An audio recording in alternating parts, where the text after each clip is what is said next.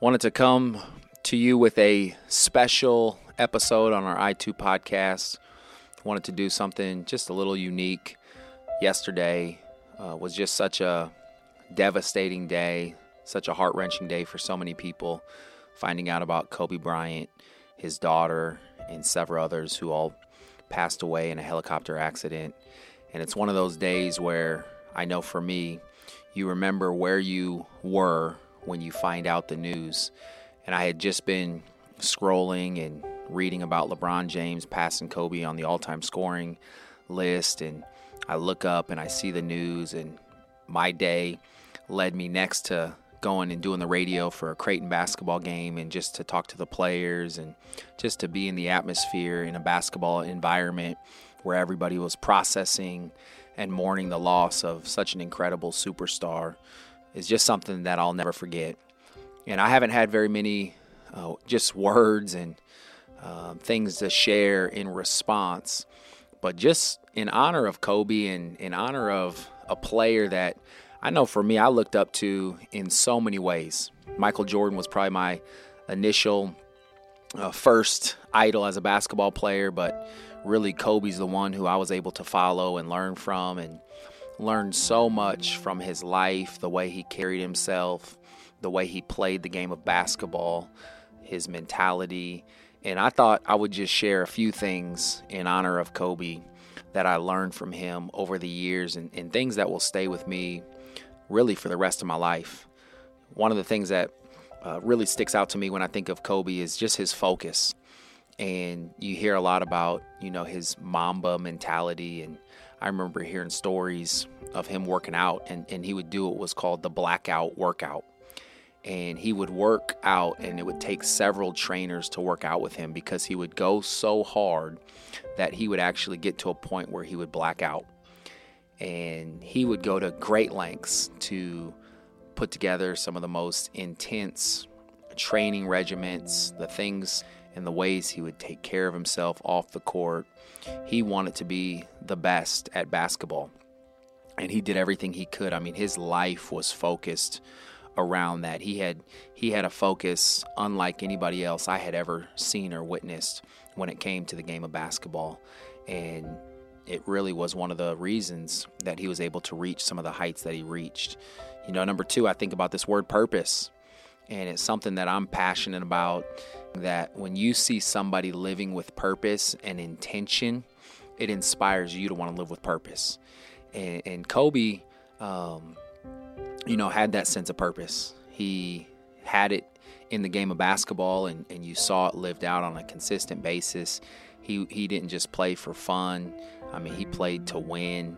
He didn't just um, you know, show up every time he stepped on the court. He wanted to show out and he wanted to give his best and he wanted to put on a show.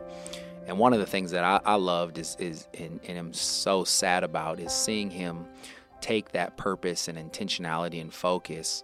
And in the latter years after his retirement, you know, he really started to shift that to his family and his girls and his wife and some of the art and creativity that he was pursuing. He he lived just with a sense of amazing purpose and I think he was starting to see that purpose was bigger than basketball.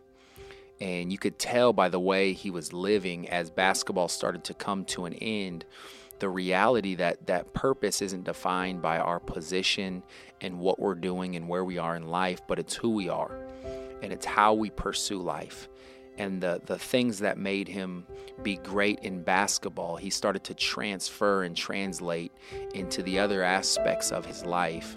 And you could just see the progress and, and, and the impact that he was starting to have, the purpose that he was living with. I'll forever be inspired because of the purpose that that he lived with on a consistent basis. The third thing uh, that I take away from Kobe's life is this: the idea of growth and development. And I just believe that until God takes us home, He's not done changing us. And you watch a guy like Kobe, who I believe at the age of 17 comes into the NBA and a lot of guys have been just talking about his life and what they got to see unfold. And to see just who he was becoming and the change changes that he was making. He was one of those guys that he knew that in order to get to where he wanted to be, he had to change. He had to grow. He couldn't stay uh, where he was, and so he was always looking to change and develop skills in his his game. He was always looking to tweak some things. Um, you know, he was always looking to get better in whatever way he could, and and and and for me, uh, up until just the end of his life, I was actually probably the last couple of weeks leading up to this, I, I had been watching him with some different speaking engagements and he would sit down and he would talk about his mamba mentality and, and talk about focus and he would talk about getting better and, and, and, he would talk about the process that individuals engage in to become their best. I was really getting immersed in, in some of the things he was communicating.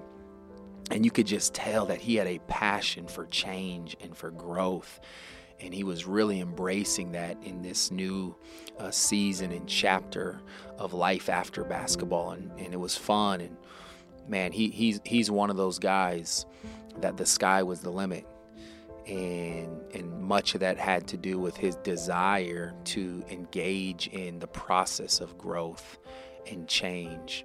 And so when I think about Kobe you know I'll think about focus I'll think about purpose I'll think about growth and, and I'll think about what this podcast really represents, and that's using the influence we have to impact the world that we're in. And it's been amazing to just watch the uh, just response um, that individuals have had at every single level. Like I said, I went that same day and, and was a part of doing the radio for a Creighton basketball game. 17,000 fans um, plus were there, and, and every single player to a T you know, had some story of how he impacted their lives and and and you could see on social media the players and the fans and um, around the world really the impact that he had and how sports and basketball in his life really transcended just not just the basketball court but it transcended all these different areas of life and politics and business and family and culture. And and to see somebody especially in his latter years, become so intentional about using his influence to impact those around. He had his, his Mamba Academy, and he was developing and being an advocate for, for women athletes in, in the basketball arena, the WNBA and the NBA.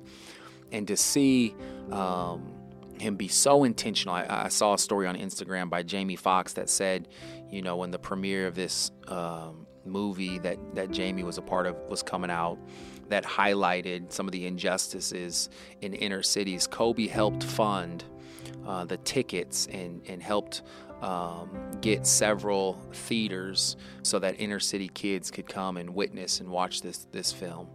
So he was really embracing his influence. And, and for me, he's one of the, those guys that had incredible influence on my life as a young athlete, as a young basketball player. I followed the Lakers because of Kobe Bryant. And I wanted to have the type of grit and the type of mentality and focus and, and purpose that he played with on the court. Man, I I wanted that. And so I, I know that Kobe's mark, his life, his uh, legacy, everything he stood for, everything he represented, even in Kobe's life, he made some mistakes. But man, I appreciate the way he owned those mistakes, the way he grew from those mistakes, and the way he didn't let those mistakes define his life. I know I can speak for millions that Kobe will forever have a profound impact on my life, and I believe that his life can inspire all of us to use our influence, to live with purpose, to live with a sense of focus, to become great at whatever God has gifted us to do to never settle for where we are, but always be uh, open to and interested in learning and growing and developing to become the best versions of who God has designed each one of us to be. I'll forever remember him. I'm forever grateful for him. Our thoughts, our prayers go out to his family, his wife, his children, the others that were affected by the crash, the families that have lost loved ones, recognizing that their lives will never, ever be the same. And because of Kobe, our lives will never be the same.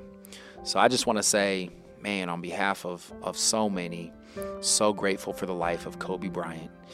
And I pray that God would continue to use his life to inspire us to use our influence to impact the world that we're in.